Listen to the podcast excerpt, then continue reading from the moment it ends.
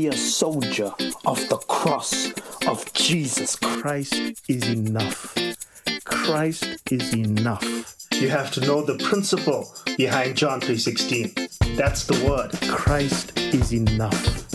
Christ is The thing enough. is, when you read the Bible, when you understand how beautiful the presence of God is, You can't take it for granted. The Bible says that you must eat of this word it's only the precious blood of Jesus Christ that has power. Christ is enough. Christ It's only the precious enough. blood of Jesus Christ that has power.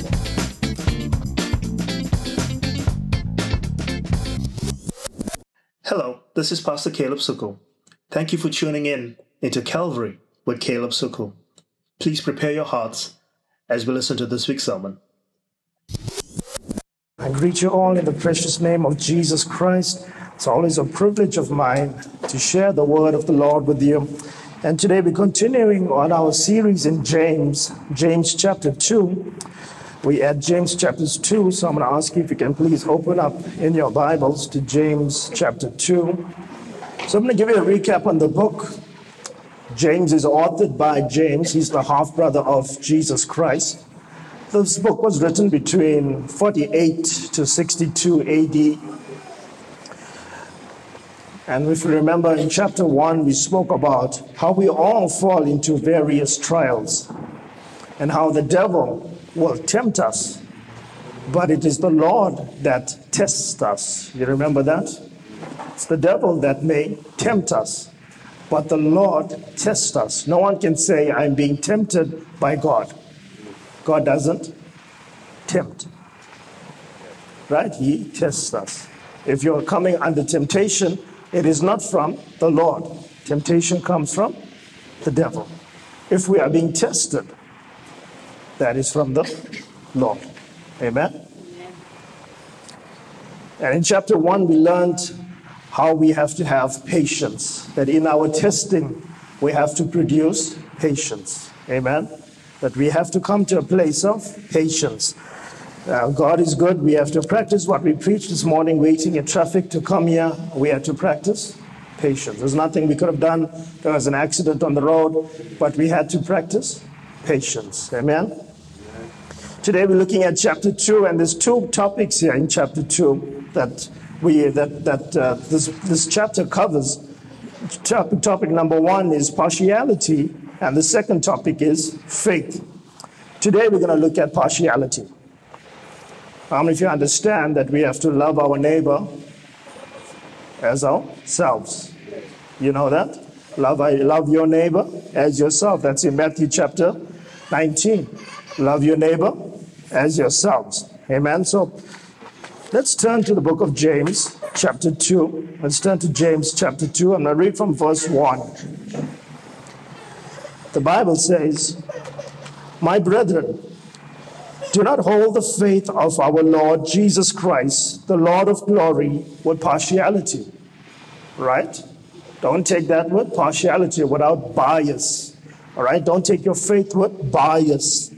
Verse 2 For if there should come into your assembly a man with gold rings in fine apparel, and there should also come a poor man in filthy clothes. Listen to this. Verse 3 and you pay attention to the one wearing the fine clothes and say to him, You sit here in the good place. You sit here in the good place. And you say to the man, You stand there, or you sit at the footstool. Right? Verse 4 Have you not shown partiality amongst yourselves and become judges with evil thoughts? Because you're judging a book by its cover. Right? Five. Listen, listen, my beloved brethren. Has God not chosen the poor of this world to be rich in faith and heirs of the kingdom which he promised to those who love him? It's the same gospel for everyone. It's the same Jesus for everyone. It's the same kingdom for everyone. It's the same reward for everyone. Um, if you understand that. Amen. Verse 6 But you have dishonored the poor man. Do not the rich oppress you and drag you into courts? Don't people take advantage because they have money? I'll sue you, all these kinds of stuff, because they know they got the power to do it. They exploit us. They know they're doing wrong, but they can get away with it. Don't people do that? Verse 7 Do they not blaspheme the noble name by which you are called? And then they do it, and if they know you are saved, they say, Well, pray to your God, maybe He'll make a way for you. You've experienced that? Yeah? Verse 8 If you really fulfill the royal law according to the scripture, you shall love your neighbor as yourself. You do well, right? You do well. If you're loving someone as yourself, you do well. The Bible says that. But if you show partiality, you commit sin. If I treat you any different to the next person, I commit sin. We can't do that. We can't do that. Love your neighbor as yourself has no condition. Rich or poor, it makes no difference. You love that person the same way you would love yourself. You do love yourself, right? But if you show partiality, you commit sin and are convicted by the law as a transgressor. For whoever shall keep the whole law and yet stumble in one point, he is guilty of all. I don't know if you understand that. Right? You're still a lawbreaker. For he who said, Do not commit adultery, also said, Do not murder. So, in keeping God's word as well, like we read in verse number one, in our faith, we can't have partiality. So, you can't say, Well, I've done this, but I haven't done that. It's partiality. We keep the whole law, we keep the whole book, right? We live a righteous life before God. You can't say, Well, I've only done this or I've only done that. It's partiality. The Bible says we can't do that, right? Verse 12. So speak and so do as there as those who will be judged by the law of liberty. For judgment is without mercy to the one who has shown no mercy. Mercy triumphs over judgment. When we stand before Christ, before his mercy seat on the day of judgment, mercy will triumph over judgment. That means if you are and your name is in the Lamb's book of life, if you are and you have and you have living a life according to God, then as much as we, you and I, are sinners, that mercy still covers our judgment. Right? But that's not a license now to sin. You understand? Because we can't have partiality. Right? So I have three points to cover today. And this is talking about partiality. Another word for partiality is favoritism. Right? I have three points. Point number one favoritism in church. Point number two favoritism in family. Point number three favoritism in the Word of God. Actually, let's do family number one because family comes first. All right, let's do favoritism in family, favoritism in church, and favoritism in the Word of God. Right, point number one favoritism in family. Do you have a favorite family member? You shouldn't. We shouldn't. I mean, we're not children. The children can say, I like Pa more than Ma, right? But we're not kids. We're adults. So if I ask, do you have a favorite family member? The answer is no. Some of you are going to say yes. the answer is no, because this is biblical, right? There's no partiality, there's no favoritism, right? There's nothing. Now I'm talking about family, all right? We should not have a favorite family member. There's no favorite parent as well. I don't have a favorite parent. Sometimes as parents, we want to be the one that the children like. Who's your favorite? Is it mommy or is it daddy? Not that. Nothing of that sort. Who's your favorite child? Oh, who's your favorite child? Who's your favorite child? Huh? I hope you don't have any favorite children. Sometimes, you know, if you have two or three children, one will look like you and your side of the family, the other one will look like the father or the mother and their side of the family. Who's going to be your favorite? The one that looks like you? and your family. We can't do that. There's no partiality, there's no favoritism, right? Even the one that doesn't look like you. there's no partiality, there's no favoritism, right? We love our neighbor as ourselves, right? We love our neighbor as ourselves. Love is unconditional, right? I don't love you more, I love you less. Love is unconditional. There's no favorite siblings. If you have a brother, if you have a sister, there's no favorite siblings. I mean, there may be personalities, different personalities, but there's no difference. There's no favorite sibling, right? You can't say, I like this sister more than the other sister, or this brother more than the other brother. That's partiality. That's partiality. There's no favorite sibling. In Philippians chapter 2, verse 3. Let nothing be done through selfish ambition or conceit, but in lowliness of mind, let each esteem others better than himself. So I can't stand here and say, I'm better than you. I can't have that mindset. You can't have that mindset that you are better than me. Doesn't work that way. The Bible makes it clear, right?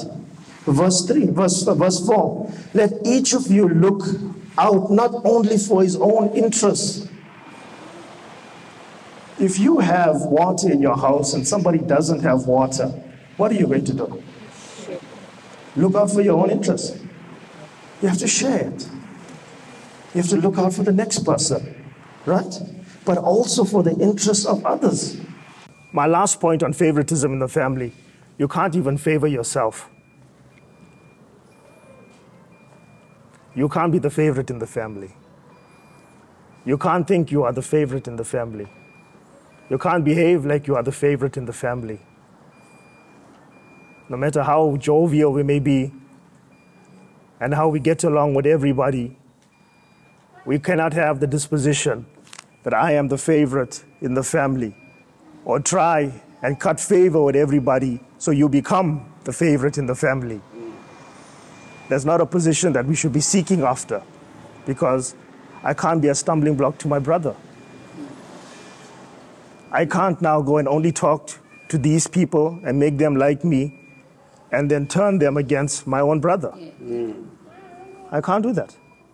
I can't be the favorite in the family. I cannot aspire to be the favorite in the family. I must esteem everybody else higher than myself. And you know what? It's a matter of trust. Because if I'm doing it, and you're doing it, and you're doing it, and you're doing it, then everybody's doing it. Mm. Nobody's going to have what chip on their shoulder and say, I'm the favorite here. Because I'm going to hold you at high regard, you're going to hold me at higher regard. Only the name of Jesus is lifted up. It's not my name, it's not your name, it's only the name of Christ that's being lifted up. So even to ourselves, when it comes to the family dynamic, we can't even say, I want to aspire to be the favorite. We can't even manipulate and do that and say, I want to be the life of the party. When I'm here, there's a party. Got some party starters. We can't do that. It's good to be sociable, but the point is don't overplay your part.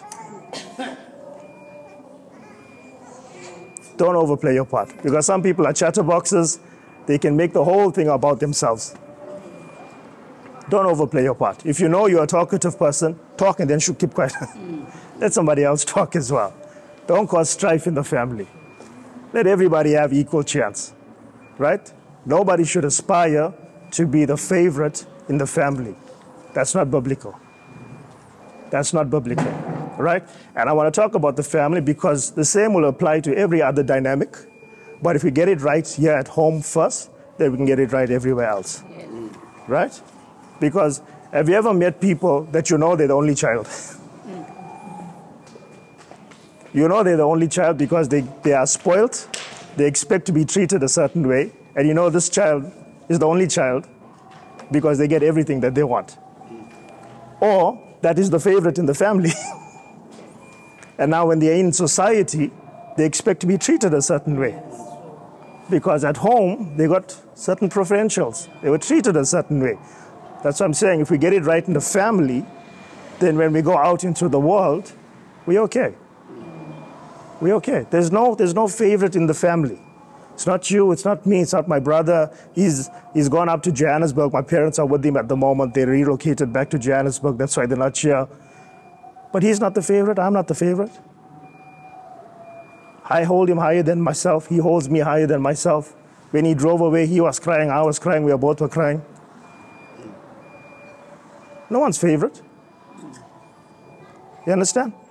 But now I can trust him that when he goes to work and when he has his own family, the same will be true. There's no favoritism. There's no favoritism. He must not have a favorite in his family. When he starts a family with his wife and when he has children, he must not have a favorite. That doesn't matter. That doesn't work like that. We love our neighbor as ourselves, even the children that don't look like us. We love all of them. We love all of them. Now, I said that, that's biologically speaking, but we can take it into another way as well. Even that children as well. Maybe there was an affair in the relationship. You can't hold that against the child. You can't say, This child is my biological child. I don't know who you are. You can't punish the child for that. There's no partiality. There's no partiality. You love your neighbor as yourself. You understand? So we get it right in the family first. We get it right in the family. Point two favoritism in church. There's no place for favoritism in the church. I know some of us have come from different churches. Maybe there was favoritism in those churches, or we are a long time in the Lord, long time in the faith. Maybe we've seen things, how favoritism can wag its tail. But in the church of Jesus Christ, and I like to say in this church as well, there's no favoritism. If it is, please tell me about it. There is no favoritism, right? The rich man is not sitting in a certain place, the poor man is not sitting in a certain place. All of you are set where you all want to sit. There's no favoritism, right? I don't have a favorite congregational member. You're not my favorite. You're not my favorite. You're not my favorite. You're not my favorite. I don't have a favorite congregational member. Even Caitlin is not my favorite. She's, she's helping me so much, taking so much off my hands. But even Caitlin is not my favorite. I'm grateful for what you've done, but I have no favorites. You understand? I have to esteem everybody higher than myself. And in this church, when we have more than one pastors, which is biblical, is a plurality of pastors, regardless of size, big church, small church, a church must have more than one pastor, right? To make sure there's no dictatorship, right? So when you have more than one pastor, you two can't say I have a favorite pastor. Yes. Like I can't say I have a favorite congregational member.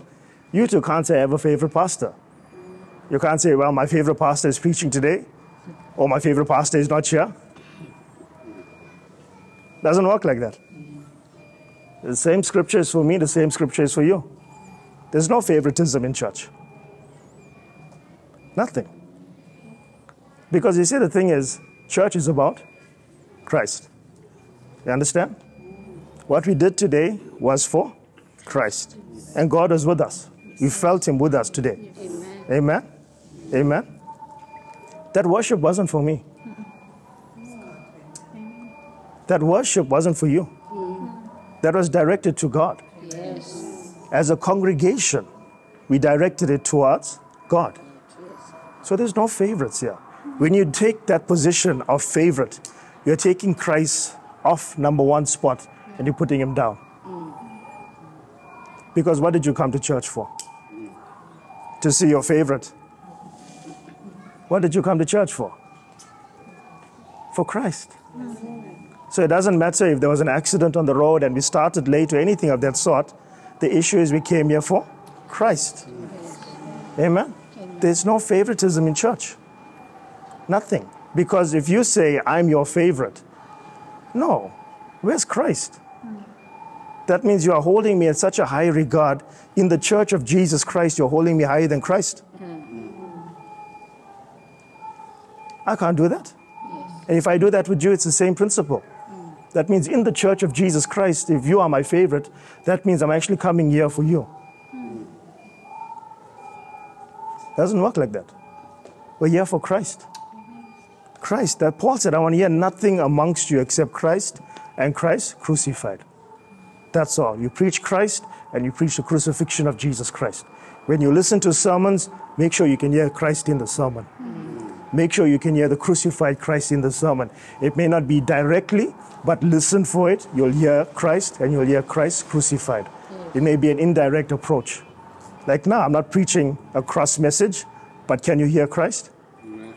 Amen. So there's no favoritism in church. When we do that, we allow space for the enemy to come in, and then strife comes. Yes. Now, if Lawrence helped me, now people are going to think, no, Lawrence is my favorite. Then somebody else wants to help me, so they want to be the favorite. And in some churches, it is like that. They want you to be the favorite. That's unfortunately not a church. You don't run a church like that. We don't do that. There's no favoritism. You see, in church as well, let's talk about doctrine. Because once false doctrine has been exposed, do you still go back to false doctrine? Because it's partiality. You have a bias. You see, when we, when we say you a favorite and I'm a favorite, it's false doctrine. That gives room for the false doctrine of fathers and sons. That's not a doctrine. There's only one Father. The Bible says that it's God the Father. I'm not your spiritual father. I have no spiritual father.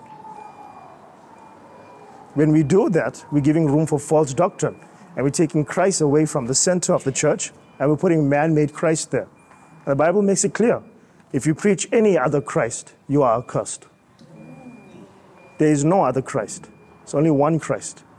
So when an Eastern religion like Islam comes 600 years later and preaches a certain Christ where we have Moses and they have Musa, the Bible even says even if an angel came and told you about this Christ, it is accursed.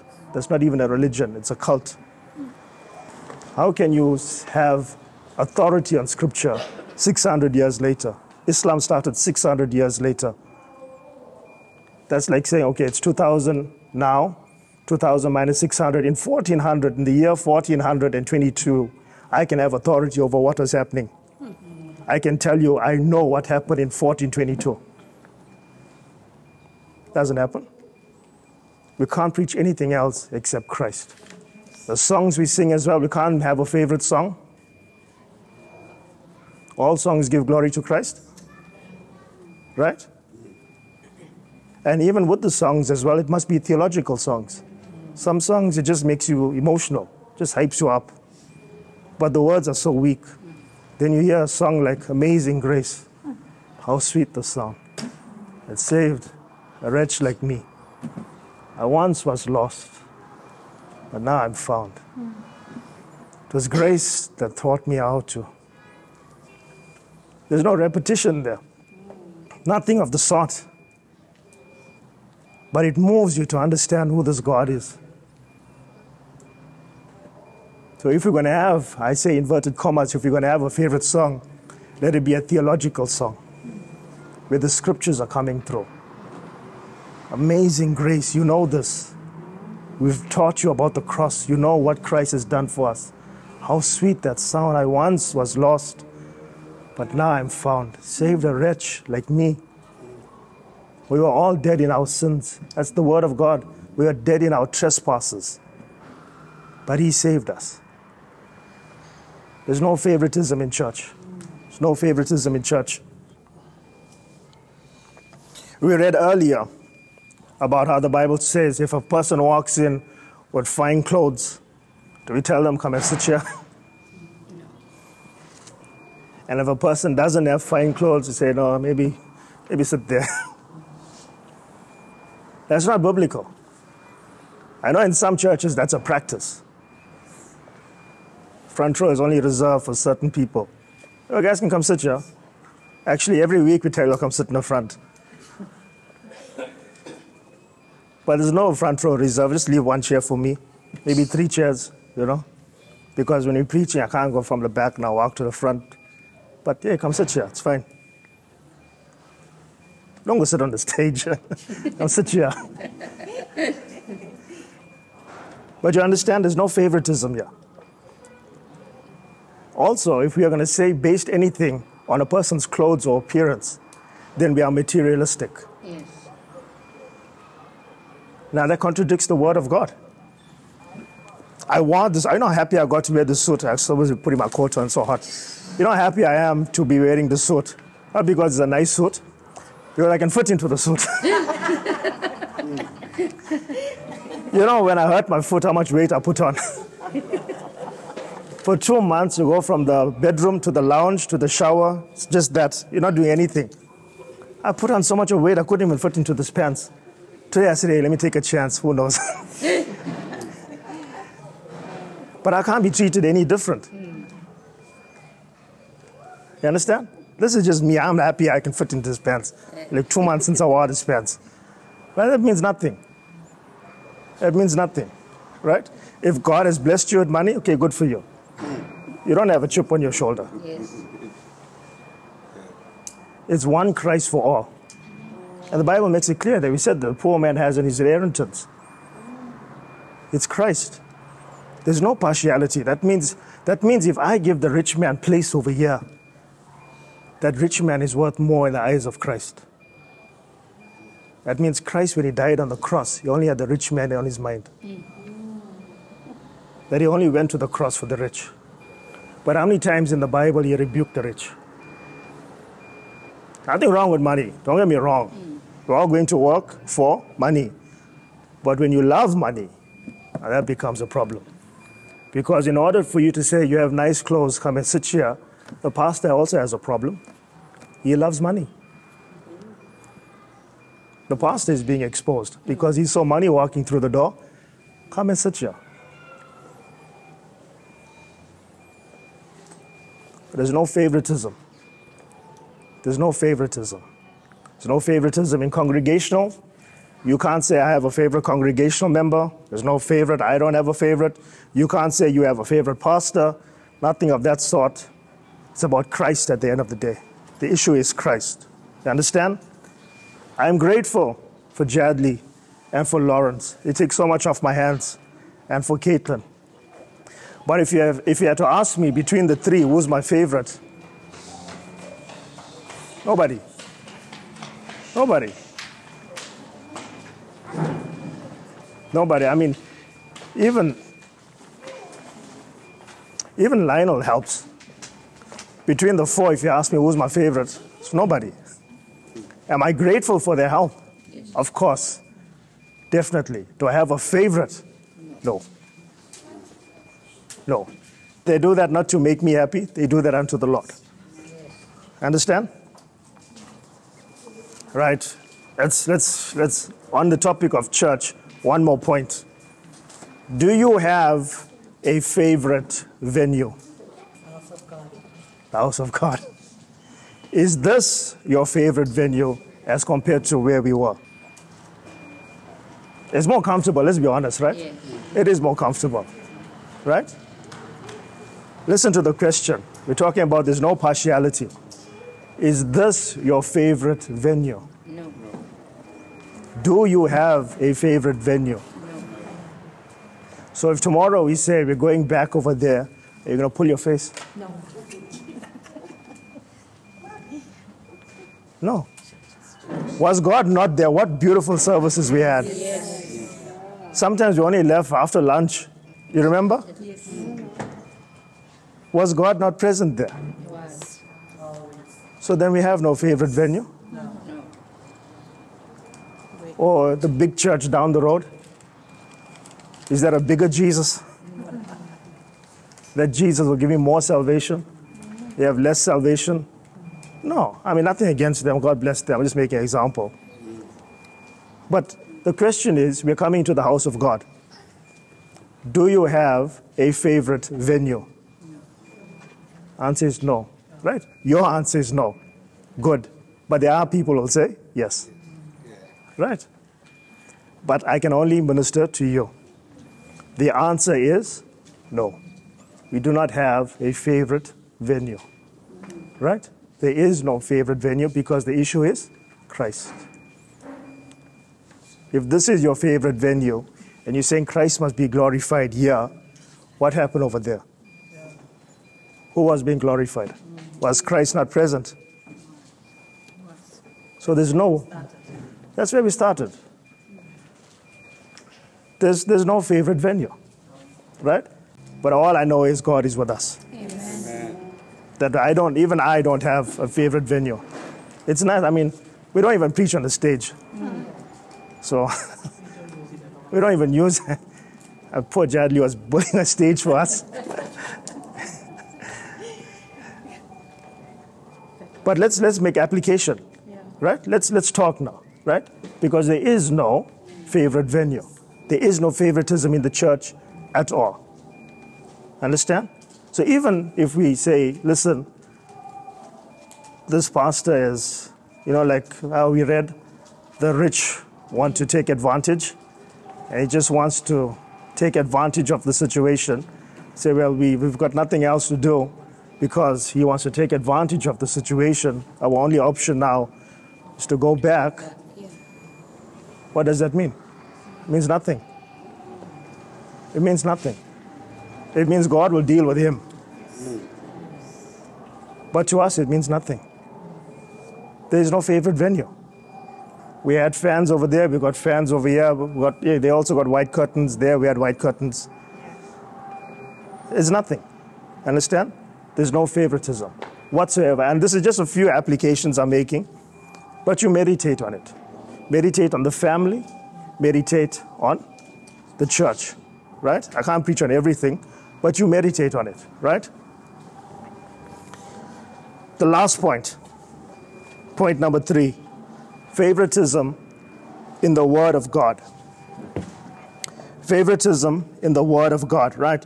1 Corinthians chapter 13, verse 11 says it like this When I was a child, I spoke as a child.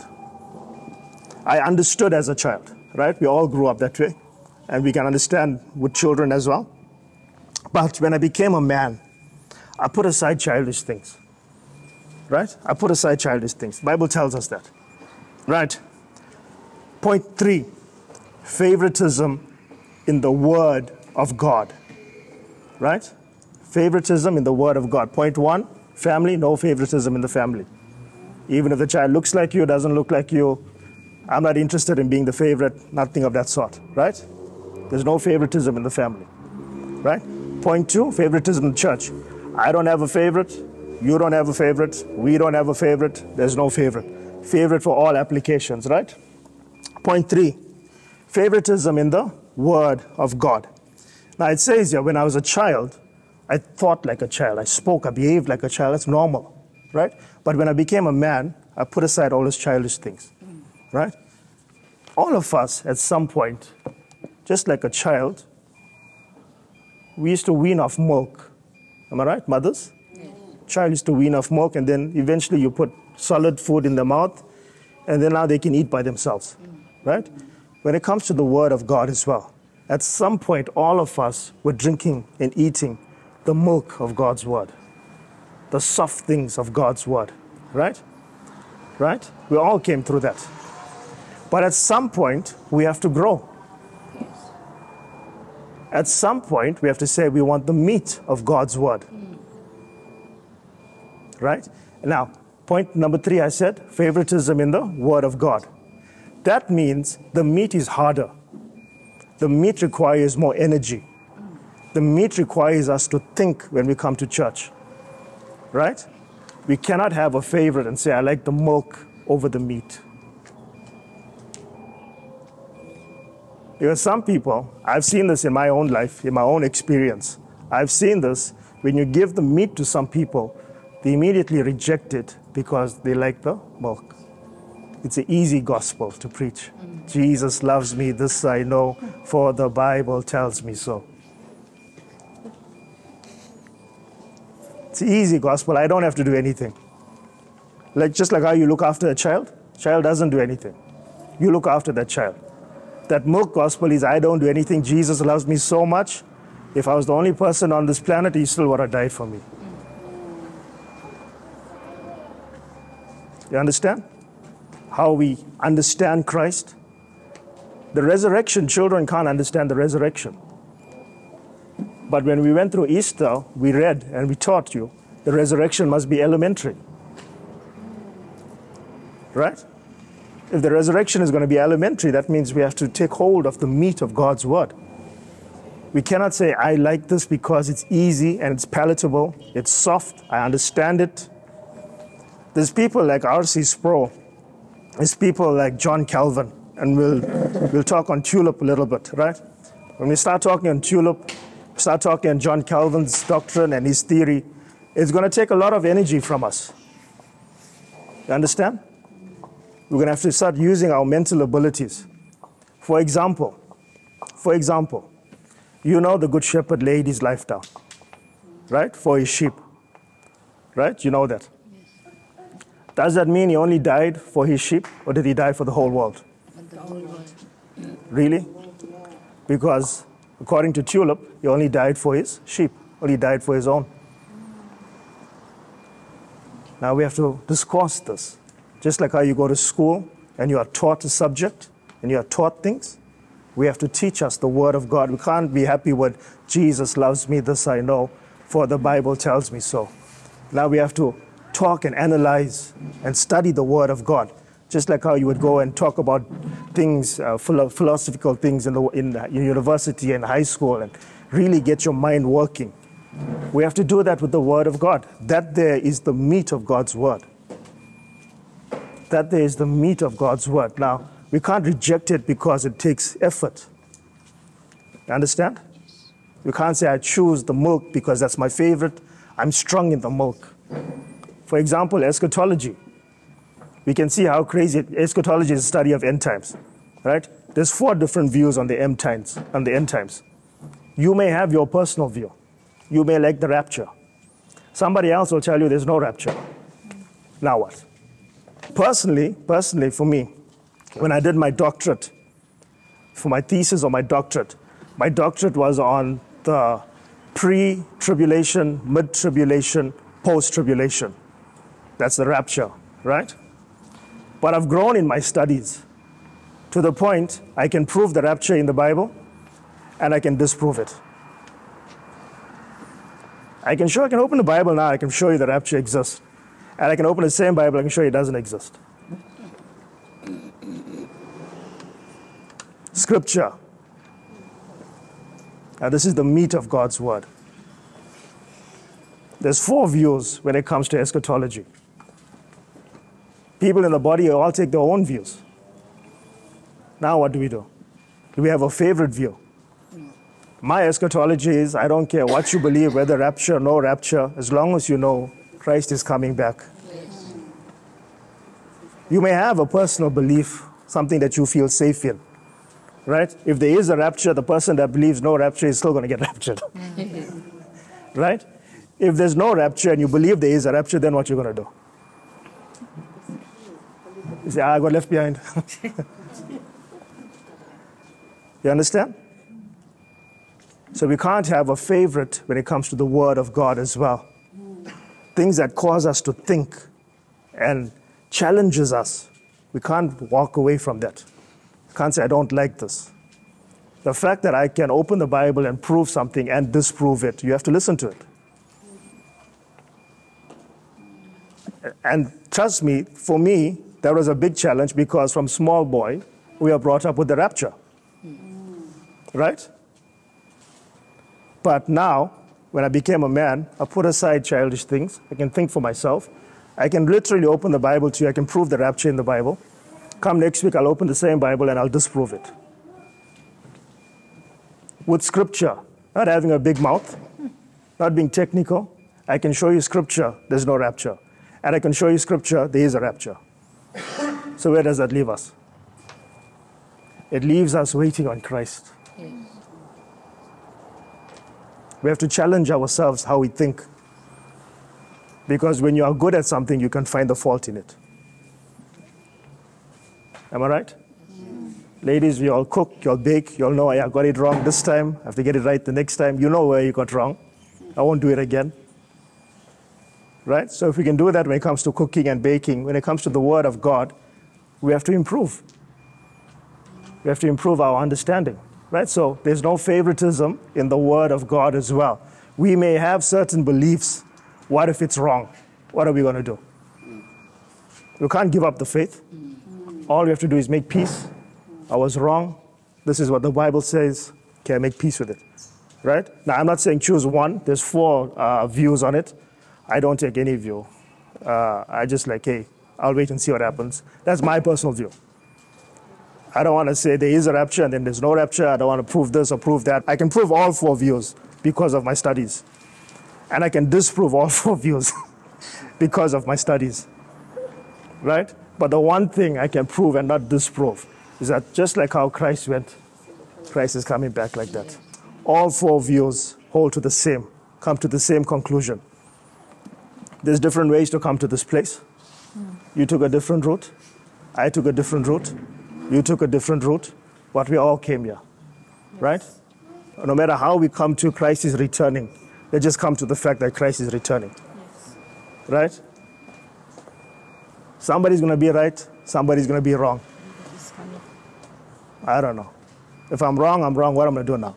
Say, oh, Jesus is supposed to rapture me. Go back. what I'm going to do? He came. That's what we're waiting for. And just, you know, we can make fun of ourselves, we make fun of other people. Some people don't believe in the rapture and they get raptured, what are they going to do? No, put me back. so you understand? There's no favoritism in the Word of God. All right? We have to challenge how we think. We have to go to the meat of God's Word. Right? Jesus loves me, yes, I know, was for the Sunday school children. Right? Now, nobody went to Sunday school. We sat here in the congregation. Now we're doing the meat of God's Word. Understand? The meat of God's Word. So, what is the purpose of the text in James? The answer is to remain humble before the Lord. There's no partiality. I'm not better than you, you are not better than me in all dynamics, in all application. Nobody's better. There are many applications, not just three. I covered three today. No favoritism in the family, no favoritism in church, no favoritism in the Word of God. But when you go home, meditate on this. And I'm sure the Holy Spirit will reveal other things as well, where we cannot have favoritism.